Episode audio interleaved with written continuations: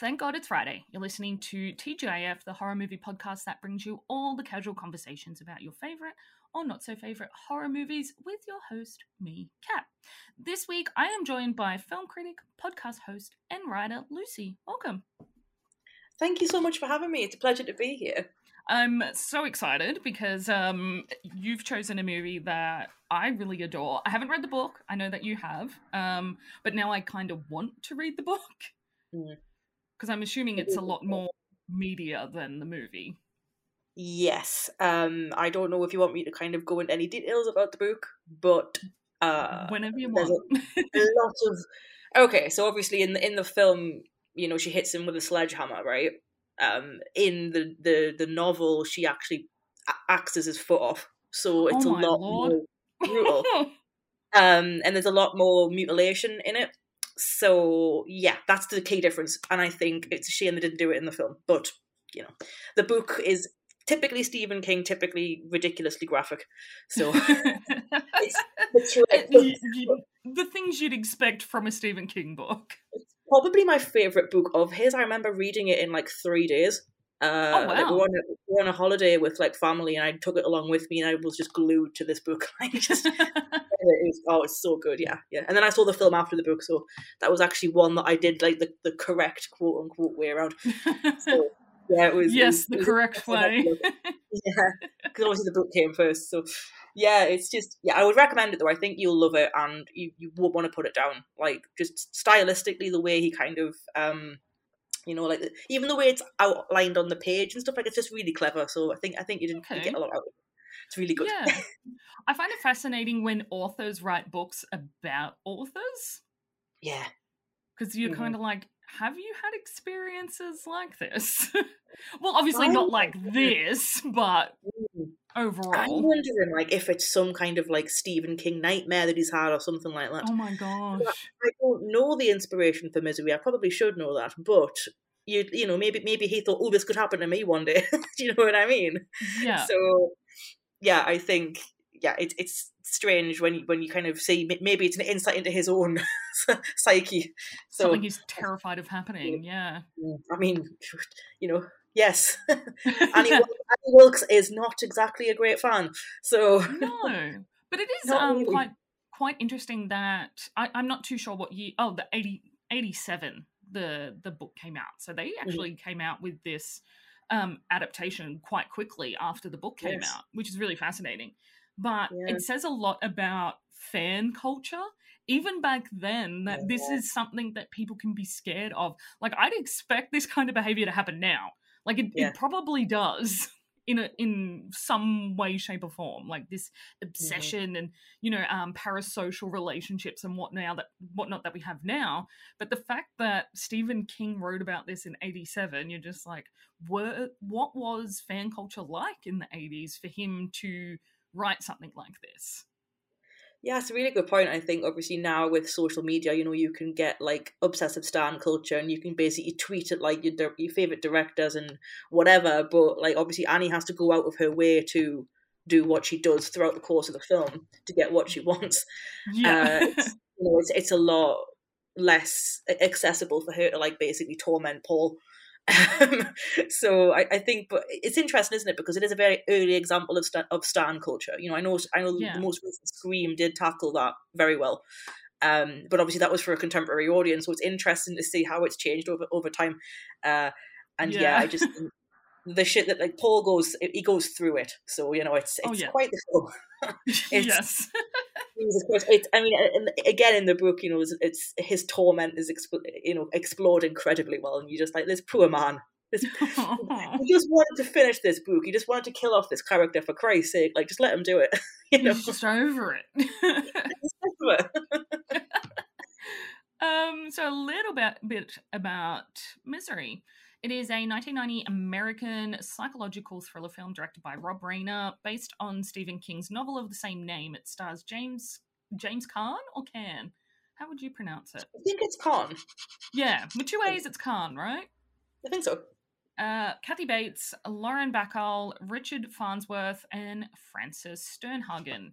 It's about an obsessive fan who holds an author captive and forces him to write a story. The film was released in the United States on November 30th, 1990, two days after my birthday, after my first birthday. Happy birthday to me. Um, by Columbia Pictures. It received highly positive reviews and was a box office success. Bates' performance drew widespread praise from critics and won her the Academy Award for Best Best Actress at the 63rd Academy Awards, making Misery the only film based on a Stephen King novel to win an Oscar. King himself has stated that Misery is one of his top 10 favorite film adaptations.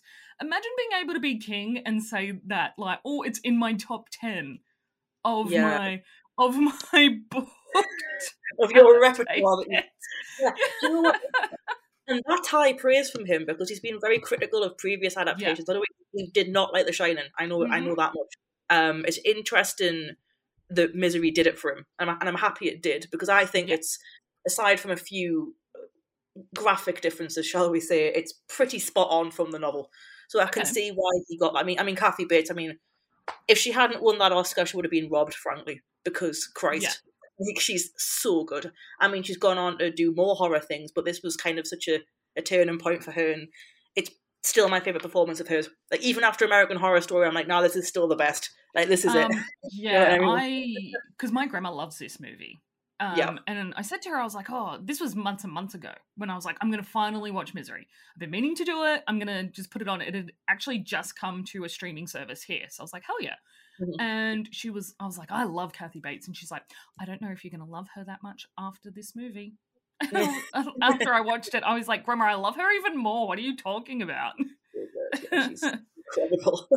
yeah, absolutely. And I love her in American Horror Story. Like, she is phenomenal. Okay. I am a big Kathy Bates fan. Yeah, uh, everyone Yeah, everybody should be. And you know, you've got Kathy Bates, our other, you know, queens of horror. You got Toni Collette. That that mm. that's about it for me. Um, Toni Collette was robbed. Give her the uh, Oscar. Yes. human. It is human cruelty mm-hmm. uh, so, to not give her that Oscar. Um, so let's dive into misery. Whenever I say misery, I almost say business afterwards, and I'm like, I've got to stop doing that. this isn't Paramore. Um, oh, um, so at the beginning of the film, we meet novelist Paul Sheldon, who he's having um he's at his uh what is the word for a agent because he's in yeah, like in, agent. Is it an agent? I don't know. I we don't really find out what the what this person is. yeah, some kind of manager, I guess. Yeah. An important person. a, an important person. They have a very nice office, so that's. I'm guessing they're important. Yeah. Um, and they're discussing the the release of his latest book. Um, the book is a successful series of Victorian era romance novels and they revolve around a heroine character named Misery Chastain. I don't know why you'd name someone Misery. That's a horrible name. Yeah, I mean, I know that obviously the Victorian era had a lot of melancholy in it, but even even so, that's a bit of a stretch, isn't it? I mean, it's a bit odd. Oh, what other names would they give people? Uh... I, mean, I mean, I guess you've got like Maleficent. Like Maleficent is a sort of is yeah. a horrible descriptive word as well, isn't it? Like it's yeah just very strange. I would have loved yeah. to have seen the other weird names that people had in the Victorian era.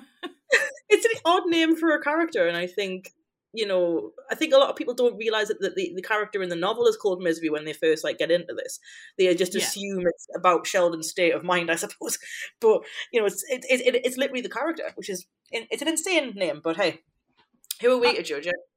I like it. I was like, okay, I really, yeah. I really love it. And it's it's funny that um, Annie Wilkes has attached herself to a character named Misery as well, where yeah. she's found so much of her own joy out of a character named Misery. It's so yes, yeah, it's a little strange juxtaposition considering the person that she is and the person that she describes Misery to be. Mm-hmm, definitely. Um, Paul is driving back home from his I don't know. I think he's gone somewhere and obviously come back. Look, I'm really bad at this. Uh, he's caught in a sto- snowstorm where he loses control his control of his car and swerves off the road um, into a ditch, basically. Mm-hmm. Um, so there is a flashback in this moment where he it says here publishing agent Marsha. She has they even they even have a name. Excellent. Um, is basically cracking it at Paul for killing off Misery. Uh, sorry, Misery's child. No, mm-hmm. killing off Misery in Misery's Child, which is his latest book. He said yes. if he didn't kill Misery off, he would not have ended up writing her forever. He would have ended up writing her forever and states he's leaving, he's going to Colorado, he's going to finish his new book because his plans is to um, kill Misery off in the new book. Mm-hmm. In uh, in the present, Paul is knocked out unconscious in his car, but is saved by a woman, um, uh, Kathy Bates, who is a former nurse living outside of Silver Creek, Colorado, who takes him back to her house. And um, she's going to nurse him back to health, basically. That's, that's, the one nice thing she does for him the whole film. Uh, yeah. It just gets worse from here on out. it really does. Um, so, um, I've just lost where I'm up to. oh god. Um so she's decided that she's going to be his nurse basically. She's his number one fan. Um she's gonna she's gonna get him back to health. Sorry i'm just looking for something. Um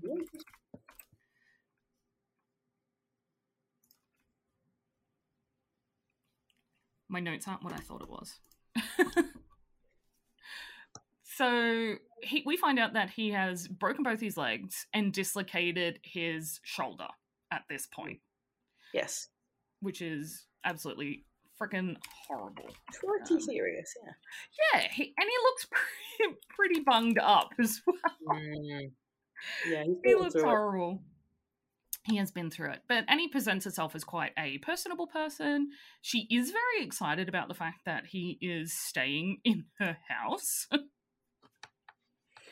Um, yeah. she's like got a little bit of a fangirl moment, hasn't she? That she's having at this point in time. Yeah, I think obviously she starts out incredibly, you know, uh, you know, complimentary and you know I'm your number one fan and whatever. And it's only until she discovers what he's done that's when she goes into that rage, right? Yeah. Like, I like that about Annie. I like the fact that she can flip that quickly. It's very, it's very terrifying. Um, and you know for for a non supernatural threat she's incredibly she's incredibly convincing as well you know there are, there are people like that out there so it just yeah. it just chills me it's oh there's a lot the um i really love the conversation that they first have when she gets really upset that he's swearing in his book and oh, she's yes. like getting more and more worked up about it and um excuse me and it was just like oh she is really um pedantic about the way that she likes Paul to write these characters.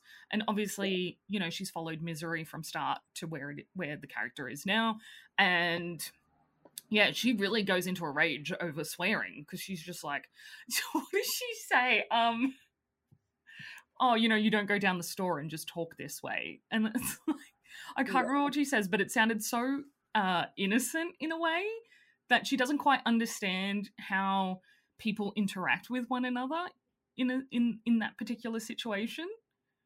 Yeah, she's got her own sort of. She's in her own little world, really, isn't she? I mean, she's incredibly. She she is quite literally isolated because where she lives yeah. is basically the middle of nowhere.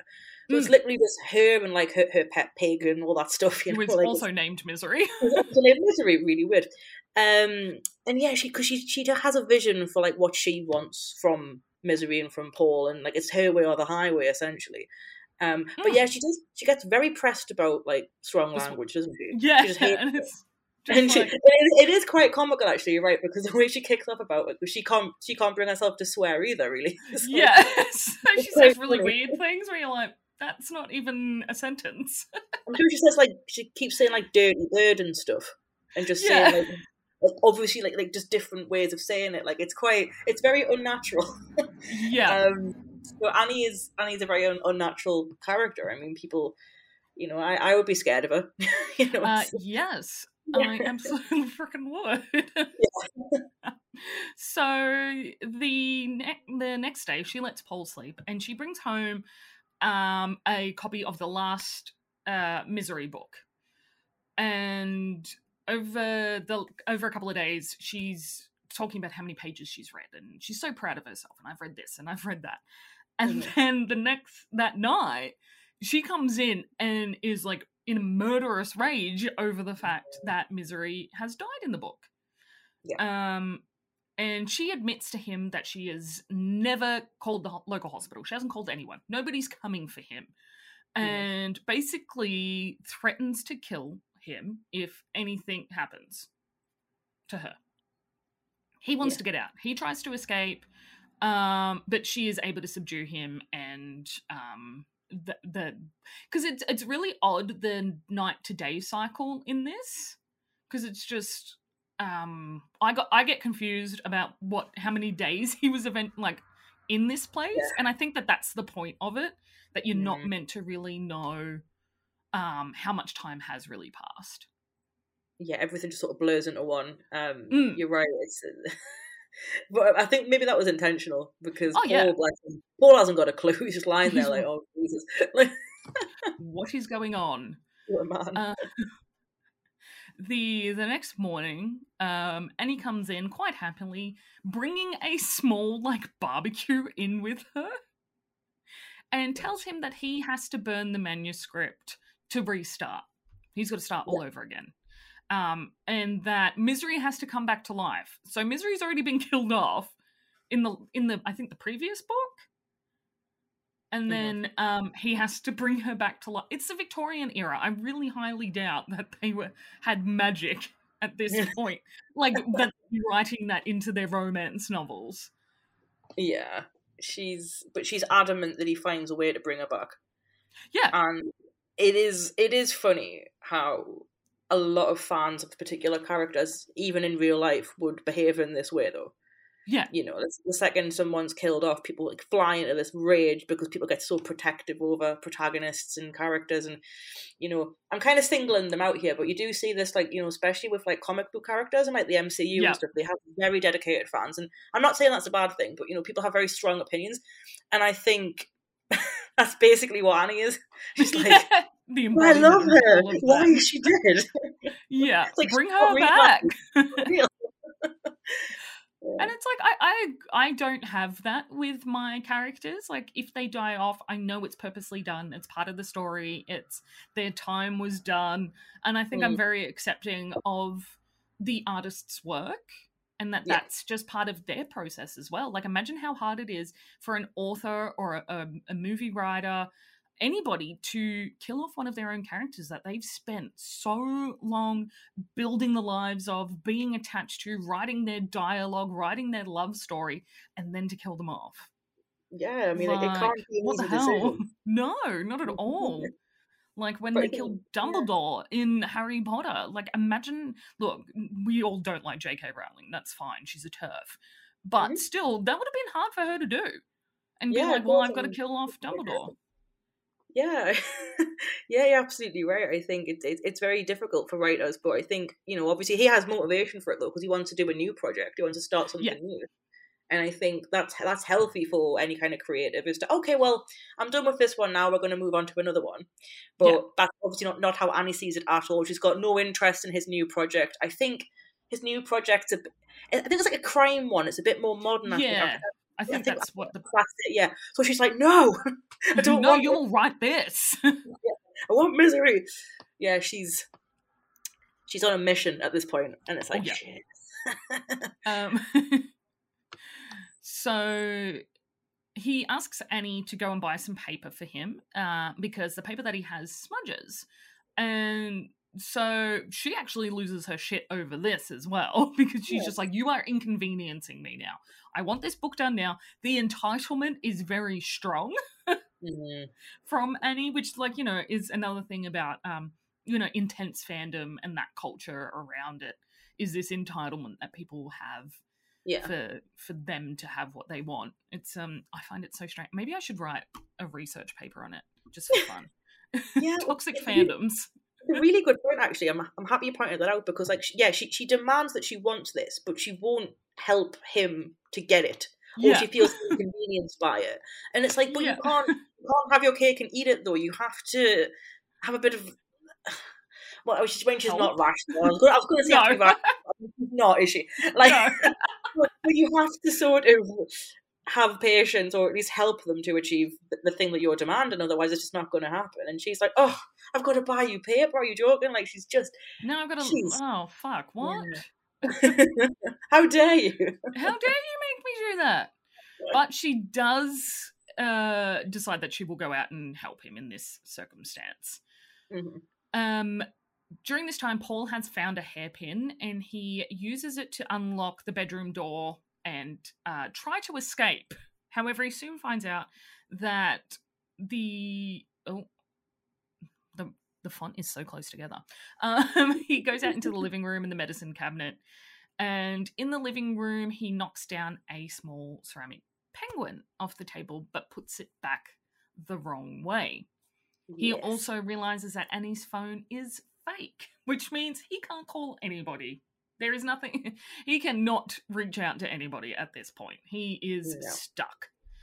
He takes some of the pills from Annie's medicine cabinet, um, the ones that she's been giving him for his pain. And he he's trying to get out as much as he's got broken legs at this point. He's in a wheelchair. He's mm-hmm. he's doing his best to get the heck out of there. But unfortunately, he doesn't get out, make a exit anywhere, and quickly goes back into the room in time for Annie's arrival back at the house. Yes. Um. So she, uh, because he's in the room, but she he's in the wheelchair, so she puts him back into bed, gives him his notepad and his pills, and that's it for the night. So I feel like that, yeah, this cycle of the day night gets ve- like you said very blurred but i think it's done mm. intentionally because we're just like how long is she keeping him for? Yeah i think this is it like you know at this point you're thinking like she wants the novel done she wants it written yeah. but would she let him go after that point? Like, what was her end goal? Would she just keep him forever? what is Are it? you just having him forever? What is the novel just for her? Does she want it to get published? It's like Annie, Annie, please be reasonable. yeah. yeah, she's at this point where uh, you know even us as audience members were just like, what? What's your motivation, girl? Like, what is this? Like, it's it's very strange. Um, and this is like obviously one of many attempts from Poor Paul because in the book as you can imagine, there are you know he tries it a lot, and it's like okay, yeah, yeah. Um, so then there's like a little bit of a montage where he is writing. He's he's mm-hmm. writing this new project.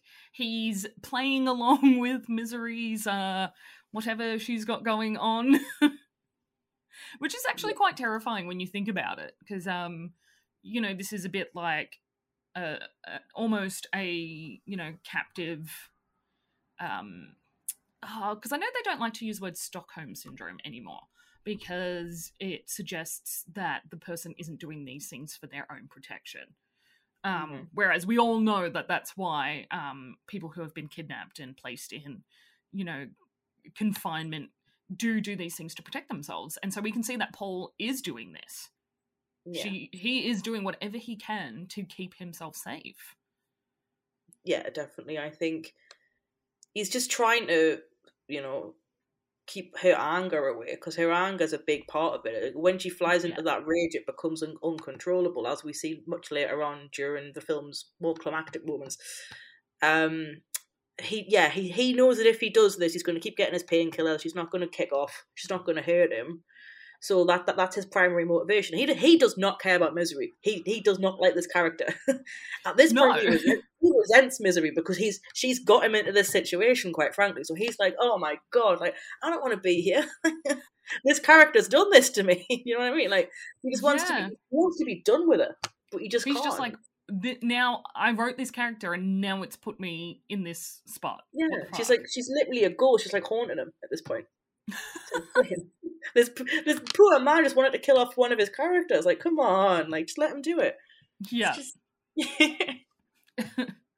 so while this is all happening, Marsha, uh, Paul's agent or pub pub public. I was one of these, and I can't even say the word a publicist. um, she thinks that he might have gone missing because she hasn't heard from him for a while. And she calls the Silver Creek sheriff, and his name is Buster. And Buster says, mm, Nothing's been heard around here. Don't know what's going on. But I'll put Paul's name into the system and we'll keep in touch with you and let you know if we find anything.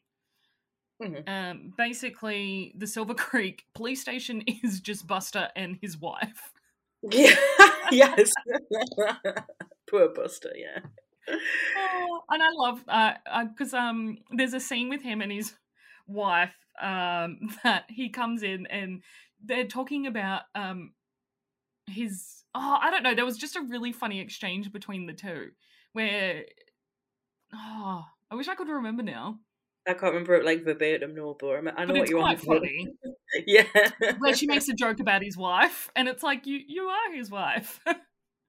yeah, it's it's very it's very kind of hilariously small town, isn't it? So obviously, yeah. Unfortunately for Paul, there's not exactly like a manhunt out for him right now. Do no. you know what I mean? There's not like an. They don't F1 have the resources either. Yeah, it's, it's no like... one knows where he is, and frankly, no one really cares that much at this point. Yeah, because because he did yeah, yeah, he did let his agent know that he was going to Silver Creek to write. So she yeah. knew he's going somewhere. He's going. He, that's where he'll be. But he um he the Buster's system that he told Marsha about is a post-it note, and yeah. he writes Paul Sheldon's name and puts it on the wall. yes, brilliant, groundbreaking. Done. Uh, Paul Sheldon. Like that's my system as well. Don't worry, everyone. Like I don't have a diary. Every year, my sister used to buy me a diary, like a journal planner. And this year she didn't. And I was like, I wonder why. And I think she's caught on to the fact that I don't really use them. Like, I, I love the idea of them. But for me, an easier way of doing things is like a weekly to do list. Yeah. And I'll just like cross those things off. Like appointments get put in my phone because they like get emailed to me. So they automatically go into like my iPhone calendar um, all those kinds of things, you know. So it's quite simple and easy.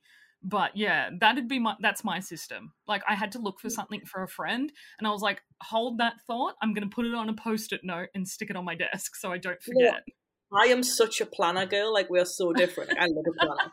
I have like you know a little sort of like color coded systems and like you know I put in my I'll write down my appointments and stuff. I, I, just do that. I just prefer it. Yeah. Wow. Like because Everyone's I, so yeah. Yeah. Well, I have ADHD, so my brain's like it doesn't function in like planner world. I love it. I used to have gorgeous like bullet journals because I love yeah. drawing. Um, and but I loved the drawing part, but I didn't like using them to write things in. I don't, I don't know. I feel like if it's not in my planner, it doesn't exist. If that makes sense. So like my, my brain yeah. is like, you have to write this down now, otherwise it's not happening. Yeah. And I'm like, okay. my partner does that. Like sometimes yeah. a friend will message me and be like, "Oh, do you want to hang out this weekend?" I was like, "Hold on a second.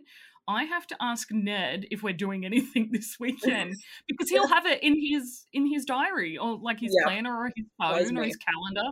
So I have to be like, "Are we doing something this weekend? Or do we have plans like dinner or booking anything?" And if he's like, "No," I'm like, "Okay, sweet. I'm free this weekend." I'm just yeah. so hopeless. Like I collect I just have like a hardcover notepad and that's how I write my that's my organization. That's it. The thing is, Done. there's no right way or wrong way as long as it works no. for you, you know. And, and if this police department relies on post-it notes, then so be it. That's fine. If that works for them. I cool. support his system. There we go. You say it's Kat approved, so there we go. We're all good. um. So back at Annie's house, she is shaving Paul's face and asks if she can read Paul's newest book. Oh wait, this is. Is this the right bit? I believe so, yes. Yeah. I've got it. Yep. Yeah. Oh, no, I think I'm doubled back. Have I missed a bit? Oh, okay. Hang on. Yeah, I doubled back. Okay. Because I swapped between two notes. okay. That's fine. Don't worry. Where are we? So Buster. Uh, oh, yeah. Yeah, I think you're a bit too far. I did. I yeah. went a bit too far. I apologise, everybody. Fix it um, uh, I fix everything in post. I think I mess all the time. Oh yeah, it's alright. I can stitch all this together. Mm-hmm. Um, so.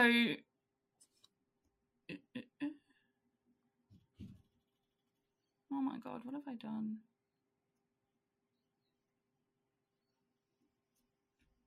Okay, yeah, no, it's all good. So sorry, the Buster section happened before we found before Annie had found out what happened to Misery, um, in Misery's child because it's um Misery had died in childbirth, and um this is where she angrily says, I've never called the doctors, never called the hospital, your agent, your family, no one knows where you are. And basically, um, yeah, she yeah. says that he should hope nothing happens to her because if I die, you die. And then just leaves the house. yeah. She's she is so in control at this point. And you kind of look at Annie and you think she's very, you know, like I, I don't want to be nasty, but she's not. She, she doesn't look that intimidating at face value. You know, she's a very sort yeah. of like weirdly wholesome, sort of like you know middle-aged woman just living on her own. You yeah. wouldn't think she's a threat but she has so much power in in this one interaction alone when paul's like shit i need you otherwise i'm screwed. Yeah absolutely. Yeah he, she, um, she, really takes her power in this scene and it's like oh my days like this is not nice. You are not a nice person. And i think no. it's a really interesting contrast that they do show her being her polite self but we can see as a viewer that it's a manipulation to sure. get what she wants. And then mm-hmm. when the manipulation doesn't work, it is that real unbridled anger where she's just like, no, you will do what I tell you. You've got no choice. Yeah, and it is interesting because you wonder where it came from because we don't really know, like, mm. what really shaped Annie. And I would like to know. Yeah. You know. Hold on one second. Yeah. No I'm just going to pause this. Well, good? Yeah, it's all good. Um, my grandma is just not well at the moment. It's just, oh, bless her. Yeah. I think it's just medication and stuff like that. So I was just making sure she was all right. yeah, no problem. um, so okay. The next morning, Buster puts a little call out in the newspaper about Paul being missing because you know, small town. It makes sense to newspaper.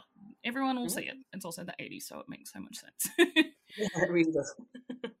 um, he is talking to the publicist and tells her that nothing has been reported yet. Virginia, his wife, lets him know that she's done a credit check on Paul Sheldon and that the most recent use of his credit card was at the Silver Creek Lodge. So they're slowly catching up to wherever Paul may be in this whole situation. Yeah um any because uh, uh, also uh, Buster gets a helicopter to go out looking for Paul, which I thought was really impressive.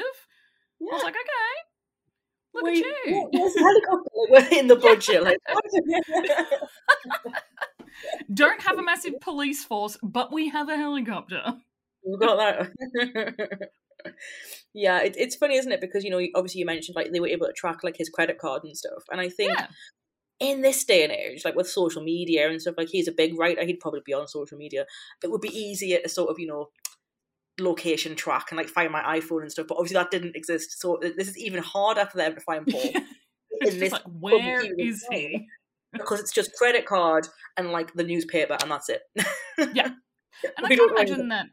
I can't imagine that Silver Creek is very big either. So at least like no. it'll get to everybody. Everyone will see yeah. it and be like, "Oh, Paul Sheldon, this author is missing." Yeah. Um, Annie that night gives Paul the painkillers, and he now at this point starts to stockpile his pain medication. He pretends to take the medication, he doesn't. Um, soon after, Paul is kind of okay, well enough, feeling all right to get out of bed. And in this room that Annie has held him captive, he she sets up a table for him and brings in a typewriter.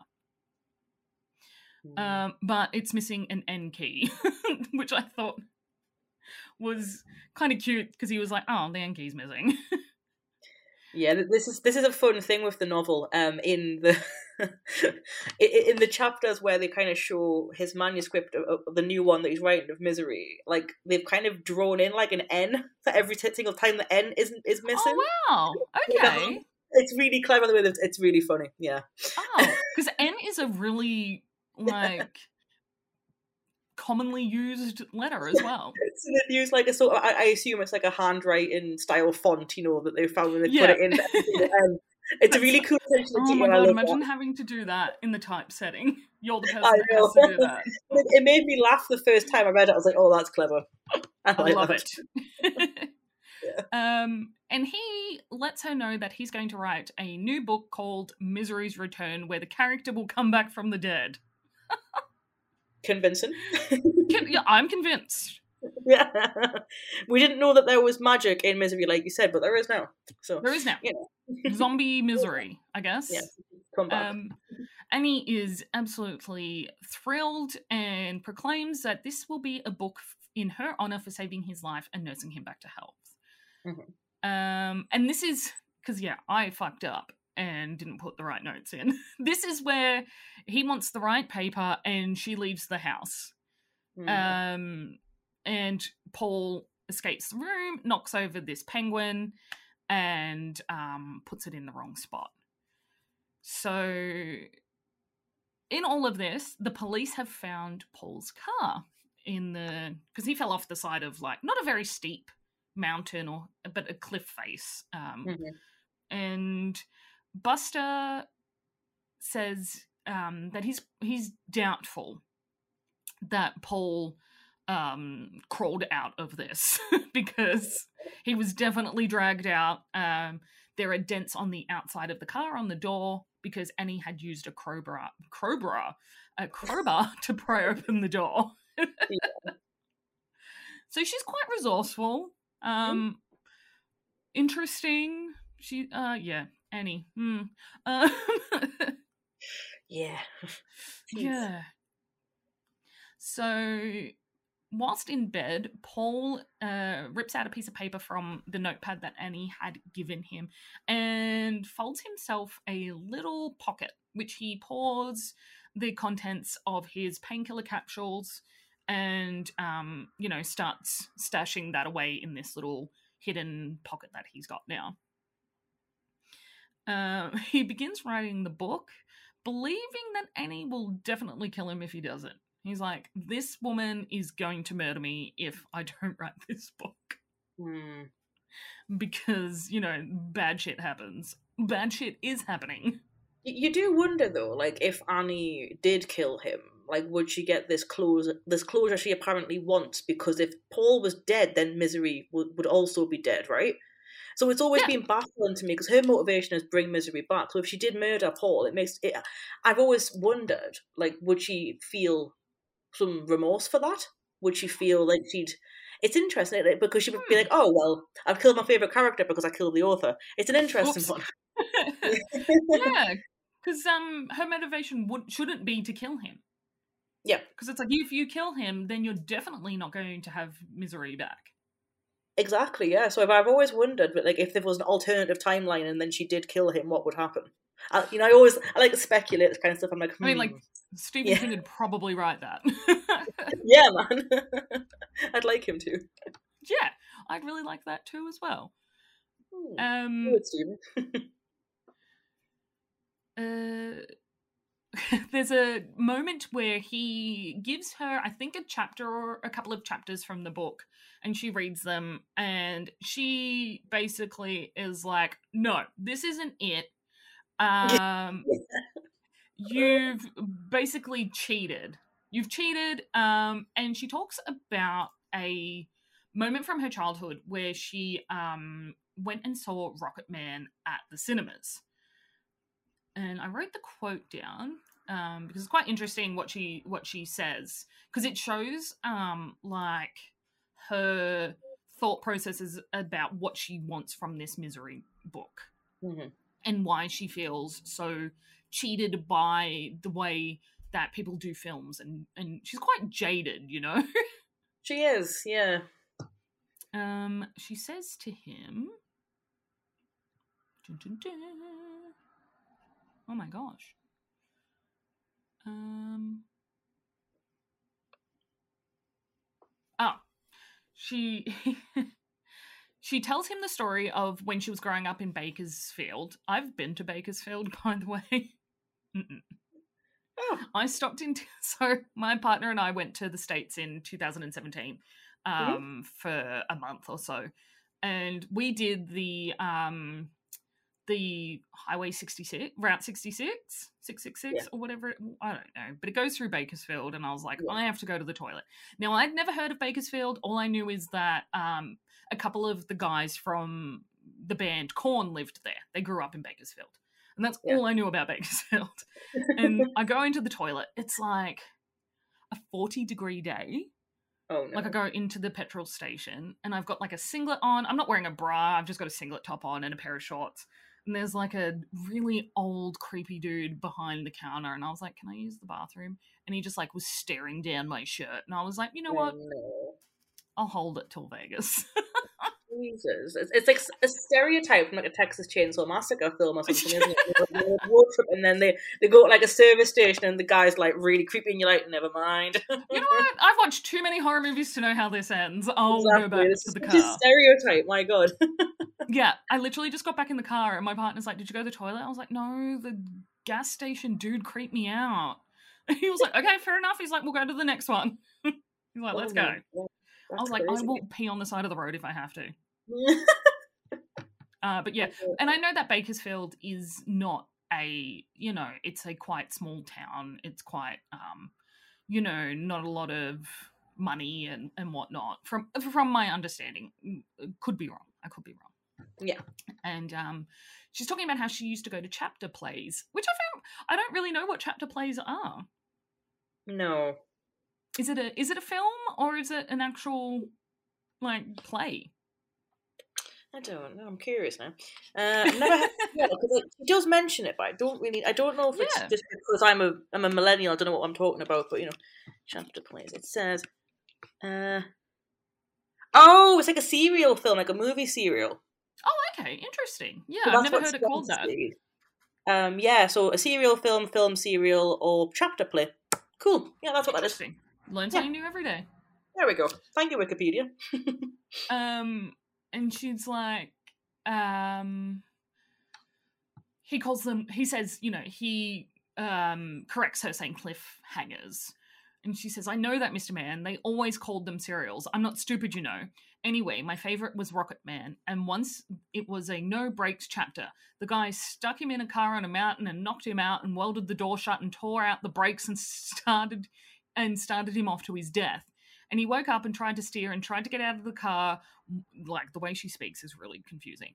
Um, but the car went off the cliff before he could escape and it crashed and burned. And I was so upset and excited. And the next week, you better believe I was first in line. And they always start with the end of the last week. And there was Rocket Man trying to get out. And here comes the cliff. Cliff and just before the car went off the cliff, he jumped free. All the kids cheered, but I didn't cheer. I stood up and started shouting, "This isn't what happened last week. Have you have you all got amnesia? They just cheated us. This isn't fair. He didn't get out of the cockadoodie car." I love that. That that's yeah. her word.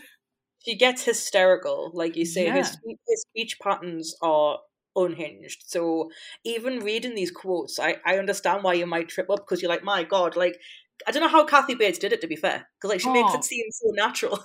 yeah, like it, and it's so like I have a real big issue with reading um books that are written in like a stream of consciousness thought. Mm-hmm. Yeah, and this is what this feels like. Exactly like, what it is. Yeah.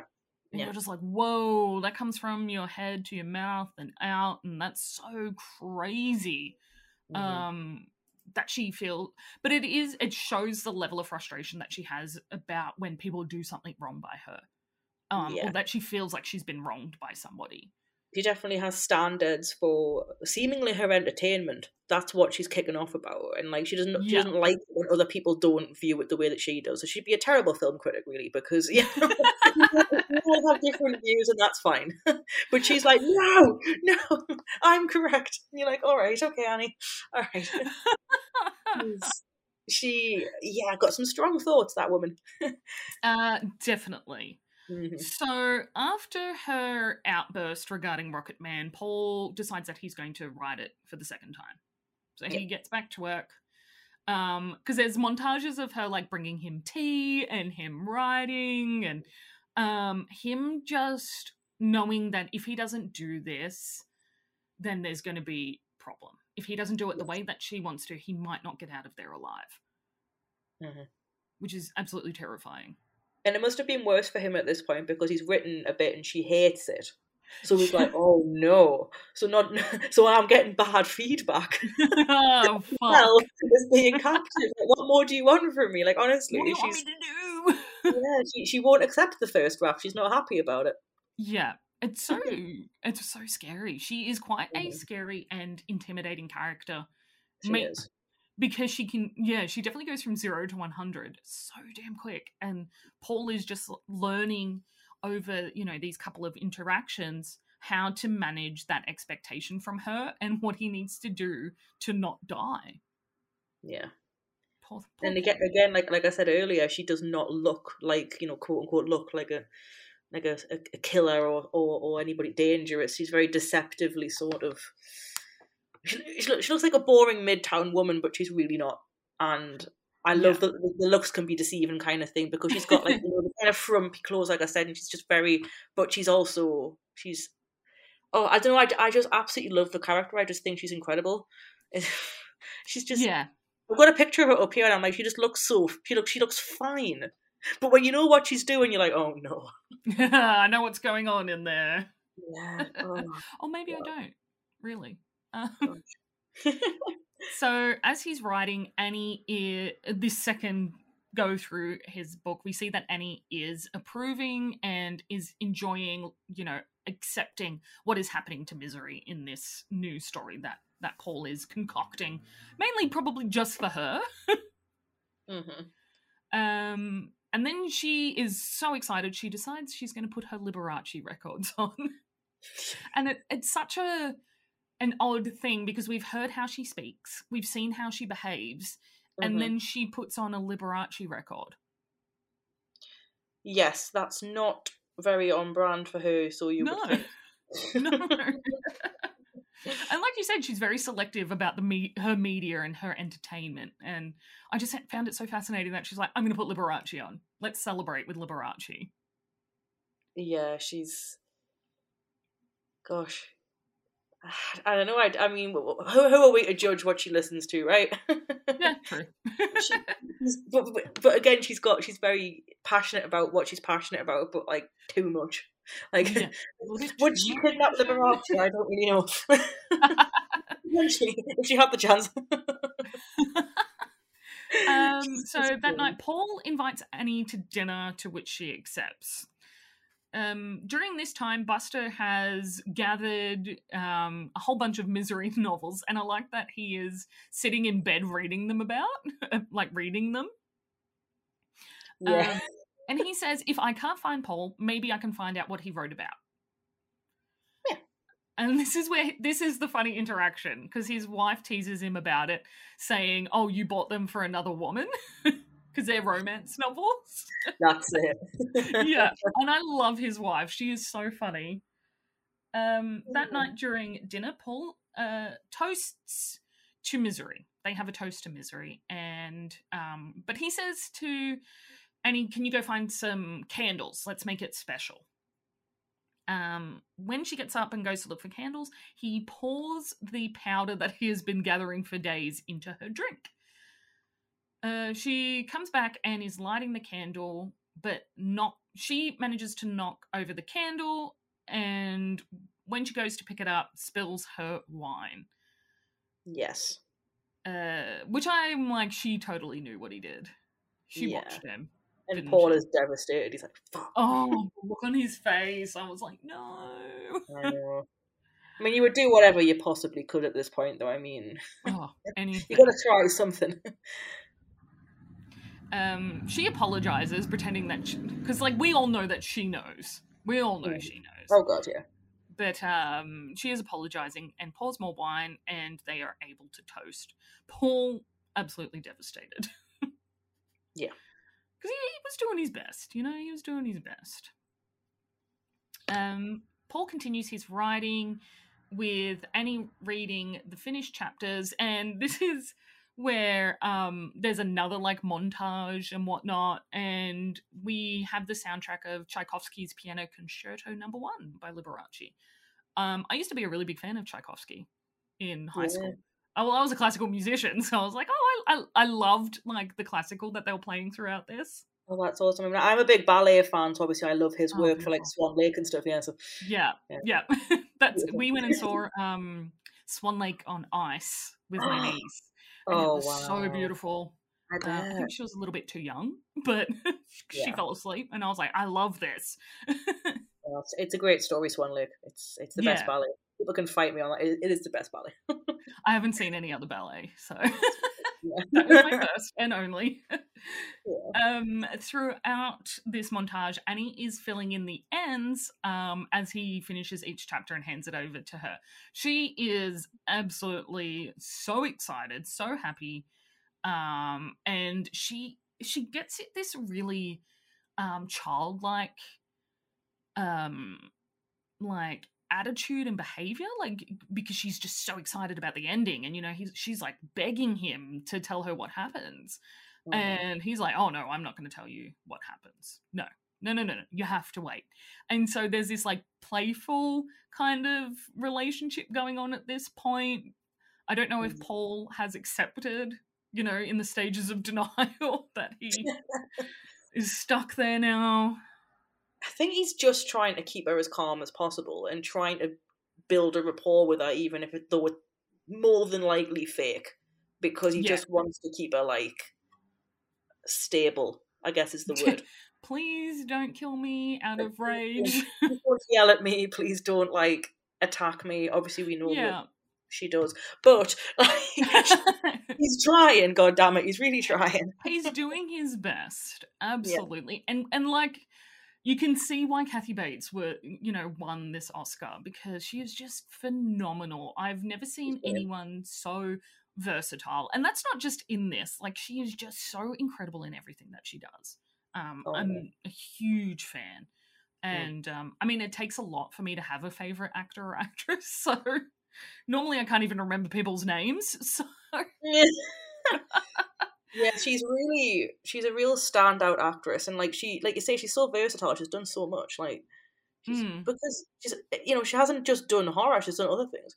yeah and like she's just great. Why are you so amazing? A nice woman as well. Stop.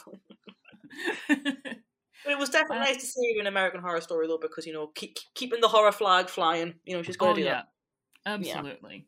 Mhm. She was really good in Roanoke. Um, I really Yes. liked her in Roanoke.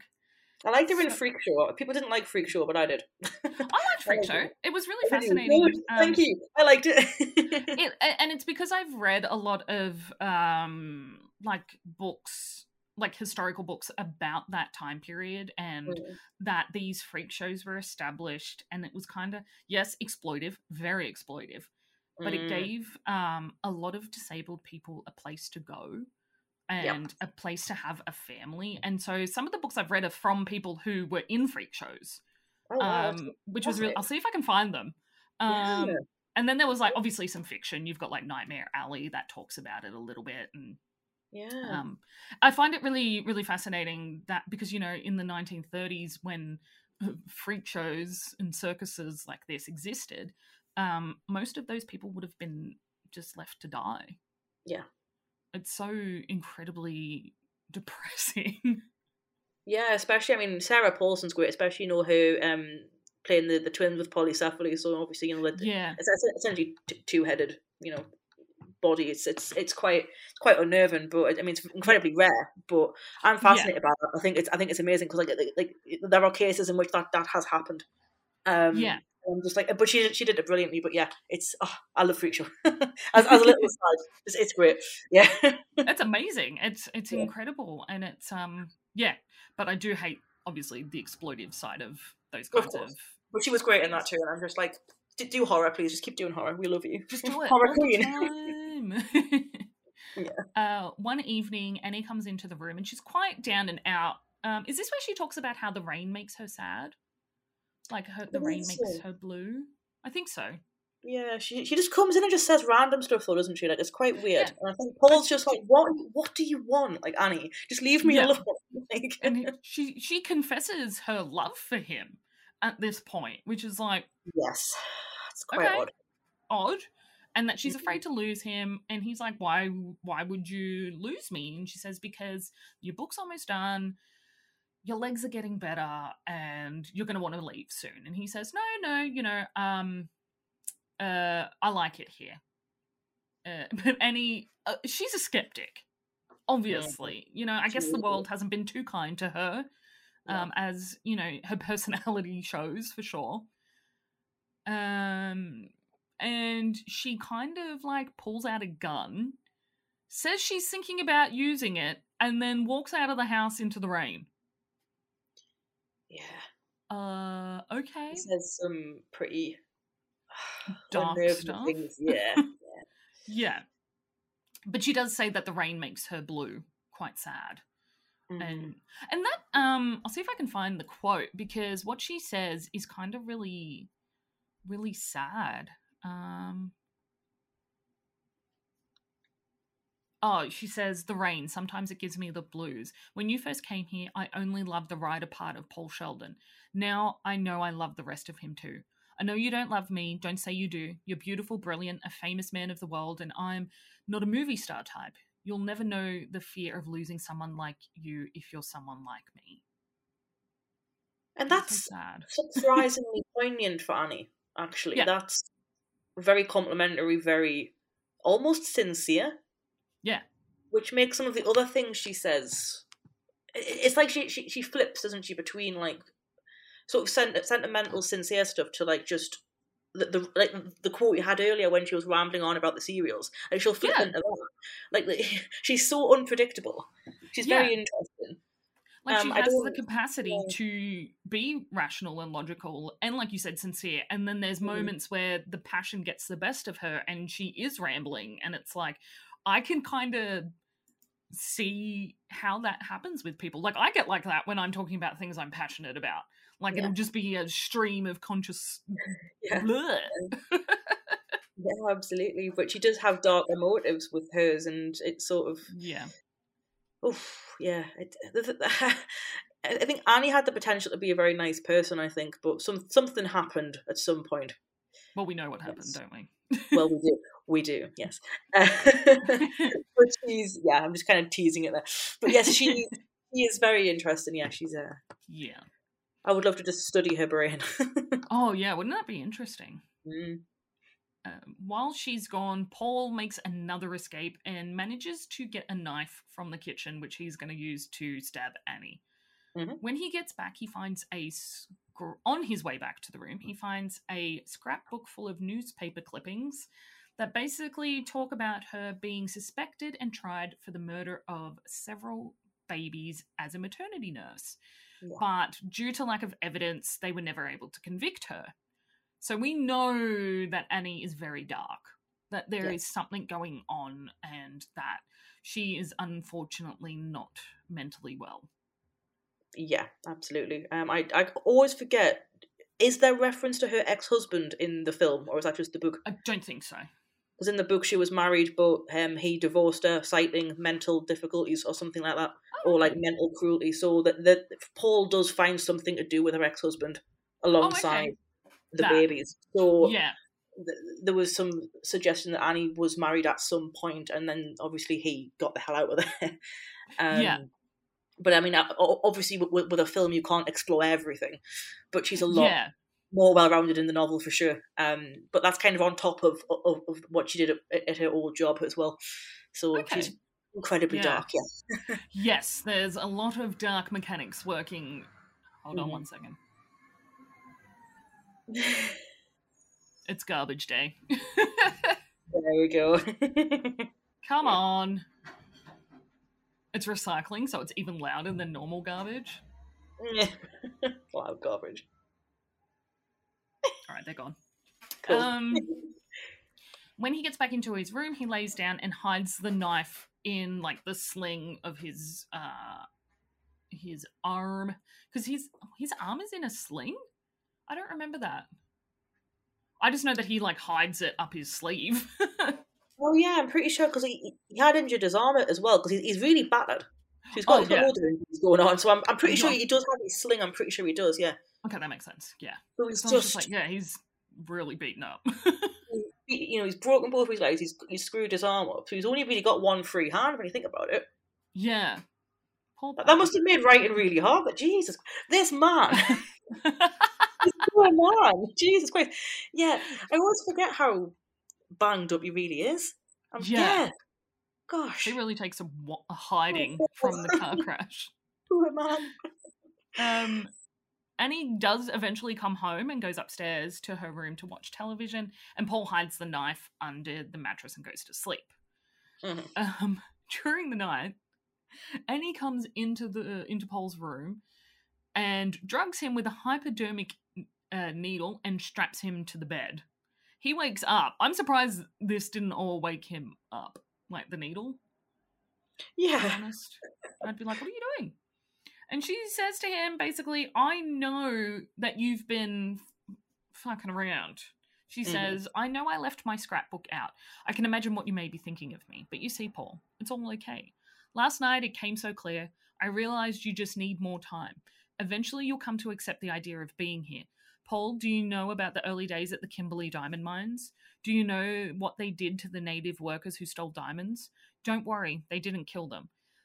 They uh, that would be like junking your Mercedes just because it had a broken spring. No, if they caught them, they had to make sure they w- they could go on working, but they also had to make sure they could never run away.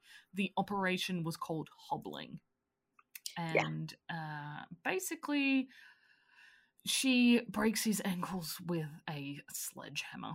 Which yeah, this this is the film's most iconic moment uh, yes. like I said, in, in, the novel, she actually cuts his foot off with an axe. Um, and they made the decision to amend that, I assume, for censorship reasons. Because uh, it is probably. Um, but but I think you know, e- even being smashed in with a sledgehammer, that's still very. I mean, I mean, the, the film it shows you it as well. Like it's not exactly. Yeah. It's oof. Yeah. It is, isn't it? I um. I have a real big thing with bones breaking, like mm-hmm. um, like the sound of bone. Like you can give me, you know, blood, guts, anything, and I'll be like, oh, that's gruesome, yuck. Mm-hmm. But you mm-hmm. give me a bone breaking, and I will dry heave because yeah. I don't know, I don't know what it is. I think because I've never really broken anything. Oh, I've broken my nose, but that's not really. Yeah. It was a, like a tiny hairline fracture, but we're all um, bothered by something though, aren't we? Like some people can yeah. handle certain things on film, just some people can't. Like that's oh. it's yeah. I have weird mm. things that bother me. Like I'm really weird with like I don't know, like I'm fine with blood and guts, but when people are sick, I don't like seeing people be sick for some reason. I have a vomit phobia. Yeah, odd right. yeah, right. And like that's more natural, quote unquote, than like you'd think. it's bizarre, yeah. it's just so silly. I think I like to think that um, because my dad loves M Night Shyamalan films, and mm-hmm. so he brought The Sixth Sense home when I was like, me, I think it came out when I was ten. Yeah. And he was like, I've got to watch it. I love Bruce Willis. I love M. Night Shyamalan. So Unbreakable had come out before that, and my dad was obsessed with that movie. And yeah. so when The Sixth Sense came out, he was like, I have to see this movie.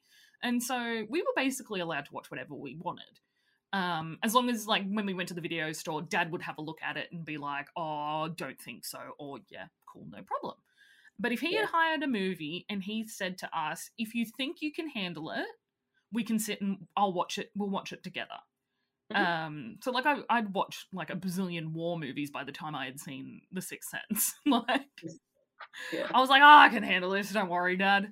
And the moment where Mischa Barton like breaks out from under the sink and like projectile vomits, I think that's the moment that gave me the, my vomit phobia.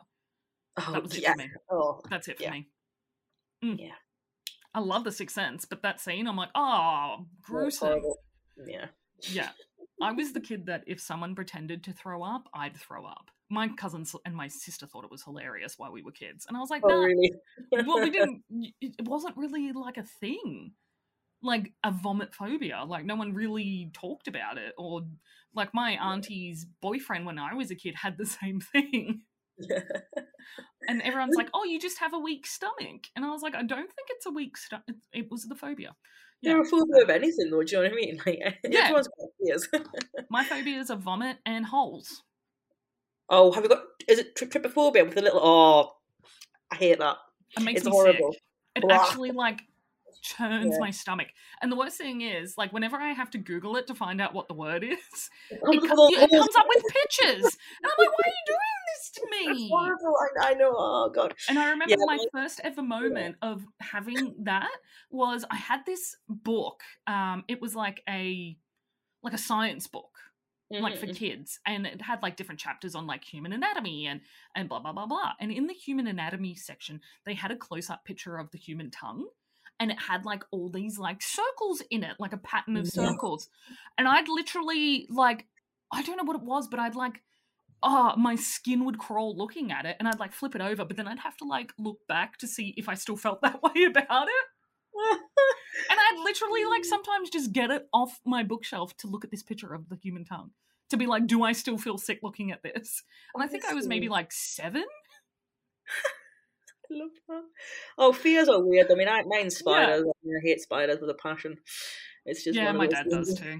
Yeah, my partner is spiders and snakes, and so he was at my house this weekend, and we've had a like a huntsman in our bathroom. Oh, no, oh, they're fine. No, they're good. They kill like all the other bugs. They eat cockroaches no. and flies and stuff. I've they're really good to have in the house. I want to be sick. Oh, it was seriously like this big. Uh, he was a little baby. He was a baby. He wasn't even oh. like furry, and I was Disgusting. like, okay, he's fine. But then the next morning, so I went into the bathroom and I was like, oh, I came back into bed and I was like, there's a huntsman in the bathroom. And he was like, oh my God and so he didn't go to the bathroom until the next morning and he was just like can you just check if the huntsman's still there I was like, what? See, right. I feel so bad for him living in your country and fearing spiders because it, oh, it's it, fine. in the UK, like we do not have venomous ones. Obviously, we don't have anything like that. We just have like generic ass house spiders. I'm scared of even them. I'm just like, nah, nah, nah, nah. Yeah, my dad is too. My dad, yeah. like, my dad's like, spiders make my skin crawl. Yeah. I was like, that's fair. That uh, they don't bother me. Mm. Like the, like I had to clean out. I have like a wooden crate that a friend built me um, for all my records, and mm-hmm. I had it in like a storage section of our garage because our garage has been converted into like a room, and then yeah. there's like a bit at the end between a wall that my brother-in-law built and our roller door, and that's where like I will store some of my stuff. Mm-hmm. And I got the crate out, and it w- there was like eight redback spiders in there, and I was like, "Oh, for fuck's sake!" but like nobody, like in Australia, I don't think anybody's died since like maybe the seventies from a redback spider. Oh, like it's just not common at all to actually die from them. Like people get sick and need to go to to hospital and get anti venom. The ones I worry about are white tips because they are so small and they're necrotic. So your skin oh. rots and you have to go into a hyperbaric chamber to like stop the like necrosis. It's really frustrating. Oh, one of my friends in high school got bitten by one and she ended up with like a big hole in her hand, like like that. It was huge. Uh yeah, and she had to like yeah, and for she wasn't at school for a while because she had to be at hospital with her hand in like a hyperbaric chamber getting treated. Jesus. No, yeah. this is terrifying. no. Pardon? This is terrifying. I'm sorry. and we honestly don't see them that much. And everyone's like, oh, Australia, spiders and snakes. And I was like, the only snake I've ever seen in the wild was dead on my driveway. Oh, okay, well. and it was fried in the sun because, like, I lived near a creek in a bush area. And so yeah. every now and then, like, people on my street had reported, like, seeing snakes and whatnot. And they'd let everybody else know, like, hey, there's some redbacks, or, like, red belly black snakes around at the moment. Just be careful. And um, so yeah, I, I found a baby one, and it had died on my driveway because it just like was sunbaking, and oh, then God. like basically cooked on my driveway, and it was like all crunchy, and I had to like pick it up and put it in the bin. I was like, ew. Honestly, like, phobias are terrible though, and it, it's got me thinking though. Like, obviously, I know you're yet to read the novel, but like maybe you were more bothered by the sledgehammer than you would be the axe. If you don't like, oh, the axe is fine.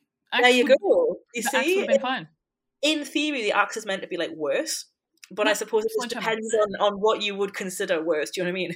oh yeah, crunching my bone because my ankles have arthritis. I'm like, oh, they already hurt enough. Maybe a sledgehammer would would help it. Yeah, and, and to be fair, like, like I said earlier, that shot of of the ankle breaking is pretty graphic too. You're like, oh yeah. Why would they do that and not the not the axe? Really interesting. There must be a reason for it, but hey, I mean, yeah, stylistic choices, whatever, you know. it is, yeah. Because whenever my grandma does speak about this movie, she's like, "Oh, that scene where they break his ankles." She's like, "It gave me nightmares." Yeah. And she's read the book. So I'm like, what? yeah, Um, Yeah. The next day, uh, Annie goes into town and Buster sees her yelling at a driver that cut her off. Um, she goes into the light. She goes everywhere. She's she's having her day out. Um, but he goes into the library and looks through a book of old newspaper stories and finds the story of Annie's trial. Um, he also finds a quote from a misery novel he had written down that she said to the reporters, which was fascinating. Um, he goes, he's like um, following Annie around. I was like, he he's on to something. He's on to something. Mhm. Um, and he goes and speaks to Pete at the general store, who says that Annie has bought a large amount of typing paper. So Buster's like, holy shit, Paul is at Annie's farm, and he goes out there on his own. Yep. Um, before he even gets there, Annie has drugged Paul again and hides him in the basement. Imagine that. Like, did she drag him down there? Because he's got two. Like, did she break both his ankles or just one of them? He did both, I'm pretty sure. Oh, fucking hell. Yeah. Oh, God. Poor Paul. And that- And he's already had like a break on his legs, yeah. so he's just made it worse. Jeez. Jesus Christ. Um, at the house, Buster is looking around and is about to leave because he thinks that he hasn't found anything. He hears the grill in the basement fall over because Paul has woken up and knocked it over. He finds Paul in the um in the basement. He goes down into the basement and finds him there. Uh, he turns around and is shot by Annie with a double-barreled shotgun. Uh, she also goes to goes on to say to Paul that we must die together. Mhm. But he says, "Yep, sure, no worries, but let me finish the book first. and it's like, what? Let's not. Um, you should like just let him go, maybe.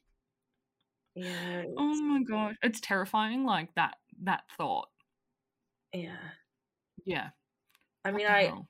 I mean, at this point, is Paul just continuing to stall for time, or is he just? I don't even know. I like, does he want to impress her? I don't really know what what he's. I mean, his mental state is not great right now. No, no, Is- absolutely not. Been through some shit. He's, he's So- seen some shit. He really has. I mean, and you know, his one chance of escape, or so he thinks, was that guy. Now he's been shot with a shotgun. So that's great. Um, does Annie not know the consequences of these kinds of actions? yeah, apparently I mean, not. if she's planning to die, then Don't, don't think she really cares. yeah.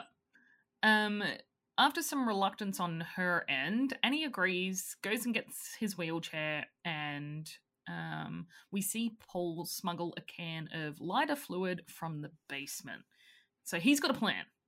Mhm. He has a plan. Good on him. He's finished. Paul is finishing up the book, and he tells Annie that he needs a cigarette, a match, and a glass of champagne. Um, and Annie um, kind of asks him why he did. I think she says something about didn't you quit smoking? Like she knows the ins and outs of his life. Yeah, she's very judgmental. It's like, well, you've just broken my ankles, bitch. Like, give me a cigarette. If I'm gonna die, give me a fucking cigarette. yeah. Um, but she actually knows that this is a tradition for Paul when he finishes a book. Mhm. So she's like, hell yes, let's go and do this. So she gets all those things for him. I don't know where she gets a cigarette from. Um, and he says, we need a glass for you as well. Because we're gonna we're gonna toast together. We're gonna cheers this off. Mm. Um and I love this scene because it is so insane. Yeah. So um, while she's gone, Paul soaks the um, manuscript with lighter fluid, and when he returns, he sets it on fire with the match in front of her. So she is freaking out, and she's trying to put out the fire. Um, and while she's doing that, Paul picks up the typewriter and slams it down on her head. After this, there's like a real big struggle between the two of them. It's quite violent. He stuffs her mouth full of burning pages. Mhm. Um, she attacks him. Um, and he he trips her over in this point and she falls and hits her head on the typewriter, which knocks her unconscious. He probably would have been like, "Oh my god, thank God, thank freaking God for that." mm-hmm. Um, he crawls out of the room because he doesn't have any ankles. yeah. uh, but Annie wakes up and tries to pull him back in. Grabbing a doorstopper nearby that is shaped like a pig, he hits her in the head, finally killing her. And I'm pretty sure at this point the house is also like on fire as well. Oh yeah, like he's it's his carnage at this point. Um, I do love the fact that she, you know, he, he hits her with the doorstop that looks like a pig though, because the pig's yeah. called Misery, and it's like Misery has killed Annie. Ha! like it's it's all very poignant, and like obviously hitting her with the typewriter is very poignant. Like it's it's just you know what I mean. Like it's very his way of being like fuck you. like it's yeah. pretty. Um, and yeah, her death's quite I don't know. I don't want to say anticlimactic, but it just sort of happens. And you're like, oh, okay, then. Oh, he's dead. thank, okay. Thank God for that. Like, yeah. But there's probably it's probably anti-clim. Look, Stephen King does everything on purpose. Oh God, yeah.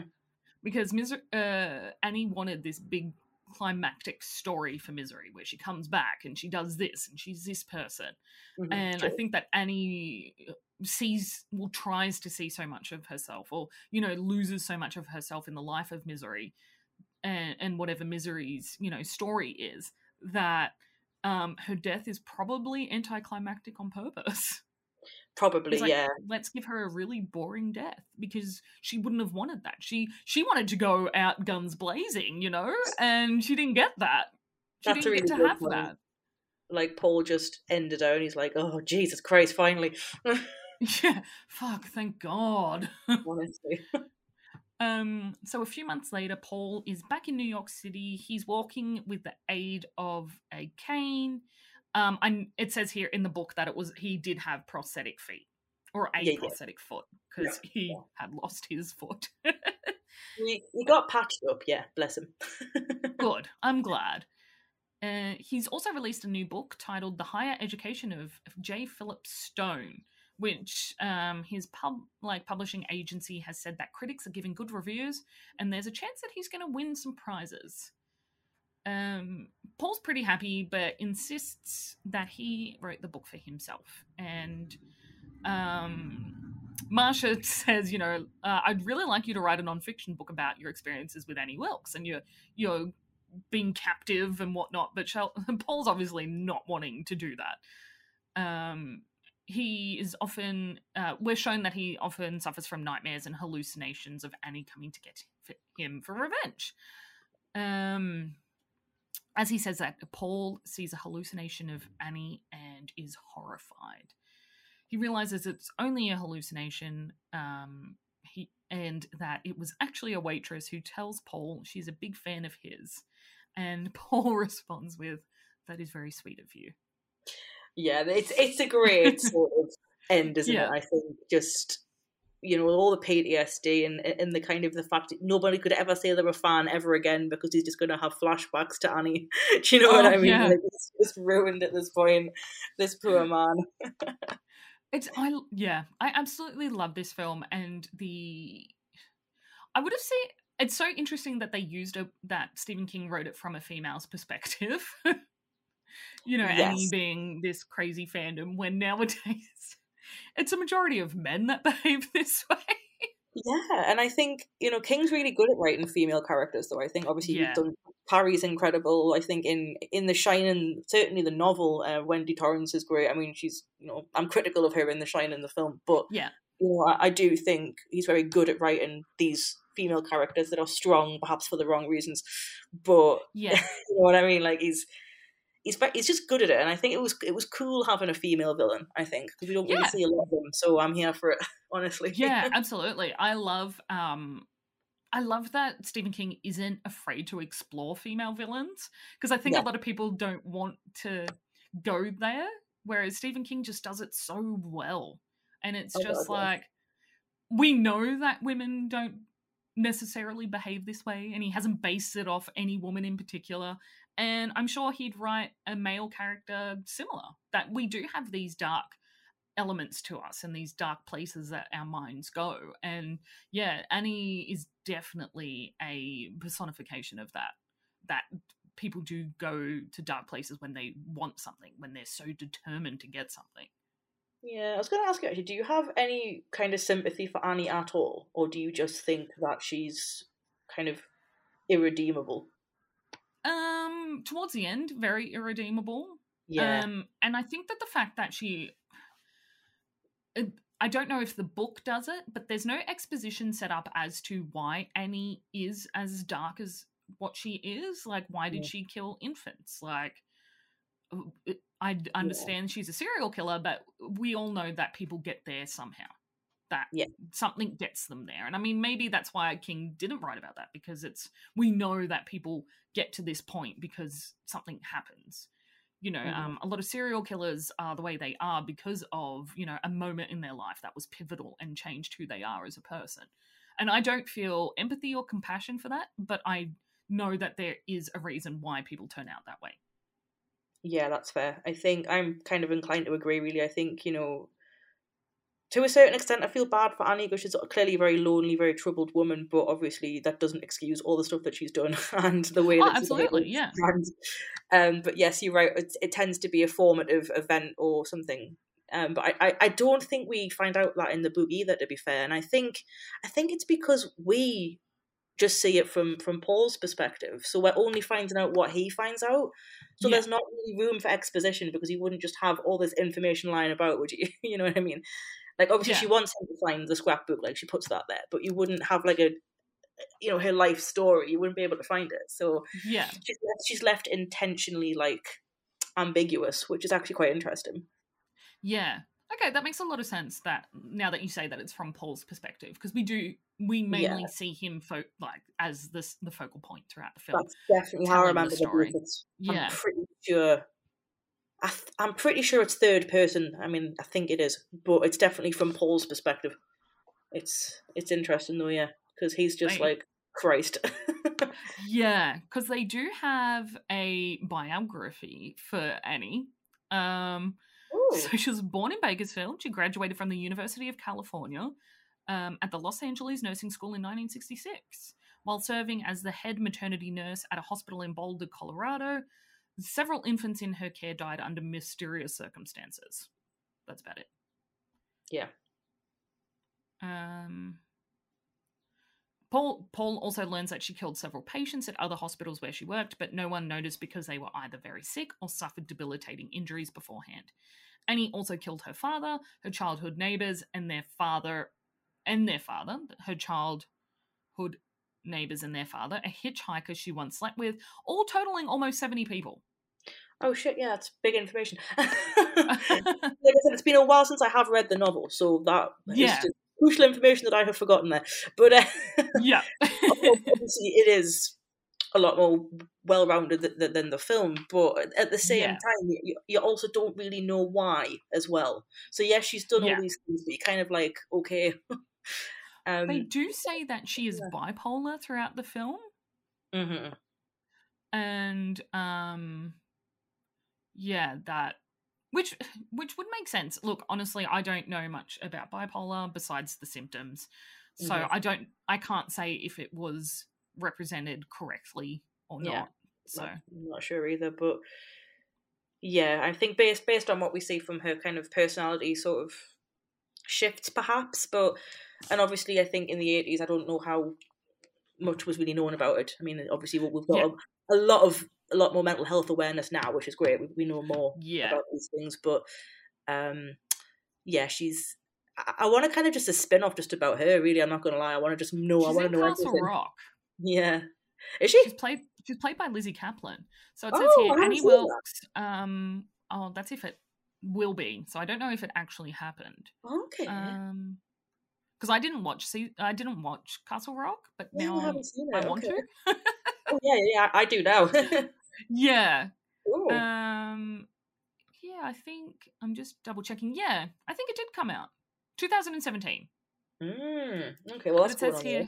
Um, a ner- uh, Annie Wilkes will be played by Lizzy Caplan in season two of Castle Rock. A nurse and superfan, Annie is battling with mental health issues.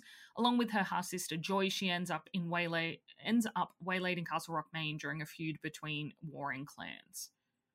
I'm not sure how I feel about anybody other than Kathy Bates playing her though. Like I'm just protective of Kathy Bates now. It's like, oh no thanks, yeah. don't do that.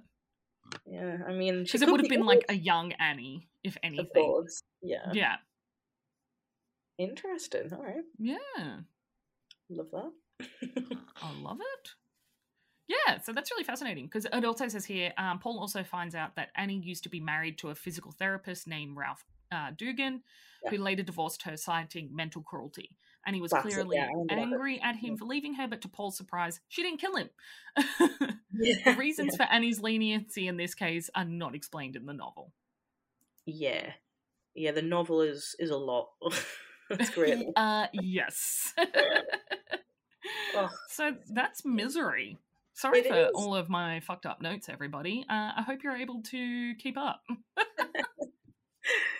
Yeah, and it's, it's interesting because it's, it's very much a one location film fundamentally, isn't it? You know, it's just Anne's yeah. house. So it, to be fair, it is easy to get confused because there's a lot going on in, there. Yeah, because I was like, wait, are we? Is this day yeah. or night? Did this happen That's before it. this? And I'm like, oh god, oh god, what mm-hmm. have I done? Um, yeah. so uh, the question that I ask all listeners, oh, listeners, guests, is what is the last horror movie that you watched?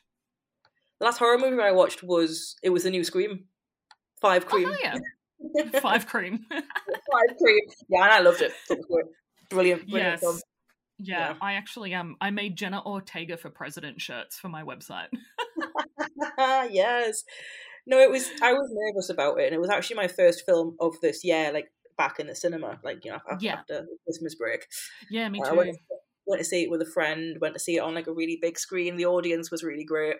Um, like like I was saying to you off um off air there, like I enjoyed the kind of the, the way they modernized it and stuff, and sort of you know um like the Find My iPhone like kind of gag, and it's very clever. Yeah. I I loved it. Yeah, thought it was great. Yeah, one of um my partner uh, uh his friends uh, messaged him and was like, "Dude, did you like Scream?" And Ned's like, "Hell yeah, I love Scream." And he's like, "Yeah, I, I don't think I really liked it that much because you know this happened and this happened." And he's like, um, "I don't think they understand. Like, you have to understand how self-aware the Scream films are. That yeah. they are based on fandom and people's love of horror, and that in each era that they've, you know, um, explored in the Scream series is." a reflection of how people behave around not just horror movies but film in general. Oh yeah, absolutely. Yeah, and it's just very aware. And it, it's if people say that Scream isn't a social commentary, it absolutely is. It, Every single been, film. It's been that way since day one, though. Do you know what I mean? Yeah. Like with the original, you know, I think even, like and that opening of the original Scream is like so iconic. I absolutely yeah. love revisiting that. It's just spot on. yeah, I love oh. it. I wore my um my yeah. Scream like Drew Barrymore shirt to the screening of the latest Scream. Oh, brilliant! And then sat and cried, and I was like, I hope no one's like, remember that weird Scream girl at the movies? Barrymore shirt crying, yeah, yeah. I cried. Yeah. I did cry, like genuinely. There's some upsetting moments. There's some emotional moments. It's it's a lot. Yeah, I'm so glad it wasn't ruined for me before I went and saw it. Oh, same. I managed to avoid all spoilers somehow. I don't know yeah. how I, I pulled that. I don't know off. how I did it. I had COVID. Um, I was meant to go to the screening that Paramount had organized in Sydney. Mm-hmm. And I was like, hell yes, I get to go see it. I'll have my review out like the next couple of days after. And then I got COVID and couldn't go. No. I was like, damn it. I was meant to go with one of my best friends. We were going to have a girl date. It was going to be amazing. And then I've bloody ruining everything. yeah. I had to email them. I'm like, I'm so sorry, I can't make it. Um, I have COVID. And I was like waiting for my results to come back because I got tested on the Sunday, mm-hmm. and I was it was the Wednesday, so it was Wednesday morning. The screening was Wednesday night, and I was like, cool, awesome. If my test results come back ne- negative, I can go see Scream. and then they came back positive, and I was like, fuck off. yeah. Oh, honestly, I think it was worth the wait though for five cream. Yeah. I like to. I um, um one of my friends uh, on Twitter posted about how the new naming convention will be for for six, and I think they had spelled it like S C R six A M, and I was yeah. like, I read that as scram. Scram. scram. I love it. I will watch that. That's fine. I have. I, I I hope that they're kind of passing on the torch to to Sam and um. I can't even remember Jen, Jen, Jenna's character's name. Um. Yeah. Go me. Um. I think that'll be a really beautiful start to like a whole new generation of Scream. To, Oh, to, yeah. to not have Sydney and Gail in. Yes, they're iconic, but I think um, it's time for it to be passed on. Yeah, definitely. I think you know, obviously they, they were in like all three of the originals were in this one, but like like you say, I think it's time for them to go off and be free, be free from Yeah. Ghostface. You've had enough, man. Yeah. Just- you need a break. Definitely. um, Yeah. I didn't even. I haven't even watched a horror movie this week. I watched Really? The Fallout with Jenna Ortega and um, Maddie Zieg- Ziegler. Ziegler. Yeah. It was really good. It was Okay. heartbreaking. Um, Yeah. It's about three teenagers who are trapped in a toilet cube together during a school shooting, and then their lives afterwards. So oh my god. Oh shit. it's really interesting. Um, beautifully done, beautiful film. It's a coming of age film as well. Mhm. Like at the same time, it's um, it's really really lovely. There's a scene where she's like yelling out like swear words with her dad, and I was just bawling my eyes out because um, I have a I have a single parent, my dad, and just this like that'd be so awesome to do that with my dad. Yeah. No, I think those kind of films I would definitely cry. I'm a big crier. Oh, yeah. 100%. I only ever cry in movies. I don't cry anywhere else. Really? Yeah. I just cry all the time. Not literally, but like you know, I, I get. I wish I was. I wish my brain would let me do that. I just don't feel get that up. I only cry when um when I'm really angry because I can't filter out like how I feel. So I will like bawl my eyes out when I'm angry. Oh yeah, fr- frustrated crying is not the one. Uh, yeah, that's. Uh, like if I call my sister or my dad crying, they know I'm angry. oh, bless you. They're just like, "Oh no, what's happened?" I'm just like I don't know what to do. Like yeah, it's a bit. Yeah. annoying. Like, how do I? I don't know how to deal with this emotion right now. Yeah. Um, so where can listeners find you and your work? Yeah, so I am on Twitter predominantly uh, at Lucy Yeah. Jade Douglas. That's just my full name. Uh, and I also have a podcast which I have abandoned, but I, I am bringing it back. I promise. You've heard I it did first. that. It's I did happening. say that. It's happening. Um, yeah, it's at TV Time Pod, um, which I talk about TV shows and invite people on for a drink, and we just have a chat really. And yeah, it's we've done some good ones, so I'm looking forward to kind of getting it back and doing it properly. So I haven't listened to many TV podcasts, so that's going to be Yeah. cool. I, um, Yeah, I mean, I in my day job I write about TV like more than I write about film. So I Yeah. was like, let's just channel it into something else and just you know do it on the side. So it was a bit of a lockdown project. It was. yeah. I'm bored. I'm bored in lockdown. I want to talk to people. Let's let's do that. You That's know, why I did this because I was just absolutely like, I'm, right. I'm just, I don't socialize. I'm stuck in at home. Let's m- Mhm. make some new friends. Oh, it's it's brilliant. I I love it. Like I I miss doing it, so I need to just Yeah. sort myself out and do it more. What's what are some shows that you've talked about so far? Oh, so some of my favorites we did. Our first one, I don't know if you guys have seen it yet. It's um, it's a sin, the Russell T Davies one about the AIDS crisis. That's really good.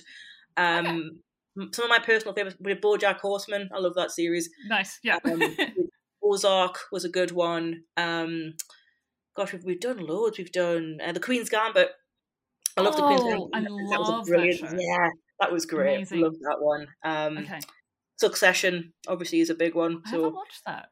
it's brilliant. It's so It's good. all over my um. I have a real big thing with watching TV shows with lots of rich people. I get really angry.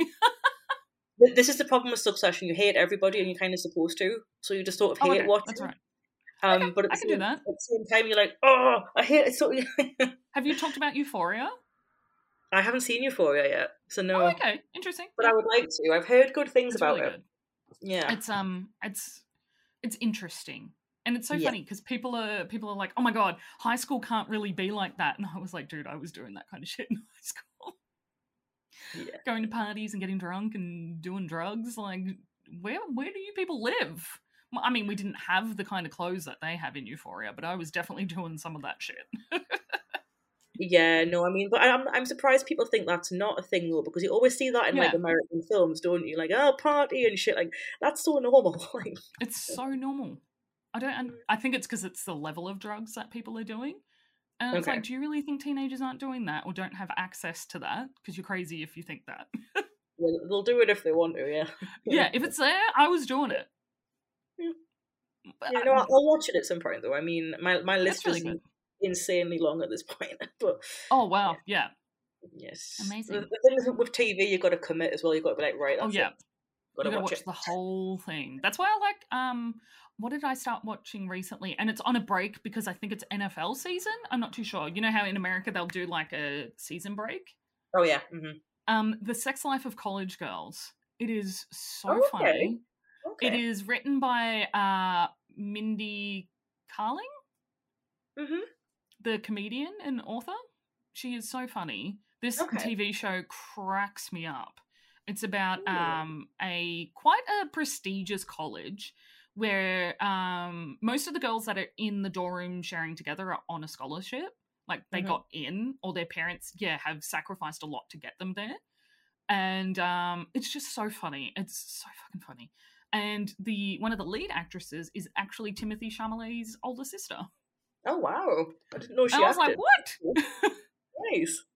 And she plays my favorite character because she's like this girl from a small town who is just doesn't know what's going on in the world and she's trying to find herself and it's it's really wholesome in a way as well and they tackle yeah. some pretty heavy issues but in a way that you can understand not understand but empathize and be like holy shit that fucking sucks. Mm-hmm. where i know that some tv shows don't do that or miss the mark in that but yeah it's really funny and the cast they have is just fucking hilarious. So okay, cool. Love it's that. really cool. Like one of the actresses is a girl who um, is studying writing. Her family thinks she's starting studying like science. but oh. she's studying she yeah changed all her plans and um, she wants to be a comedian and it's just it's so amazing and so funny and yeah it's really freaking cool I highly awesome. recommend it to everybody. It's only got 10 episodes so far, and they only go for like 20 minutes. So, so easy to watch, and it's just, it's, yeah. yeah, it's fantastic. Um, I well, love a new series. oh, yeah. I As soon as I saw the trailer, I was like, I am watching this. yeah. uh, well, thank you for joining me. It's been a oh, pleasure. thank you for having me. It's been a blast. I mean, I'm happy yeah. I was able to come on and talk about such a great film. it's a brilliant film. Like it really. It is, is a fantastic film. I highly recommend that everybody go and see it. I know that some people will listen to the podcast even if it's movies they haven't seen, and I'm like, yeah. okay, well, definitely watch this. the whole thing for you, but you know. yeah. Um, and thank you, listeners. If you enjoy the podcast, please remember to leave a rating and review where you listen to your podcasts. To catch the latest from me, you can find me on Twitter at Catstead or on Instagram at Here I Scream Cat. I just recently changed it. Sorry, guys. Um, to see all the latest from the podcast, please follow the show on Twitter at TGIF Pod. You've been listening to TGIF. See you next Friday.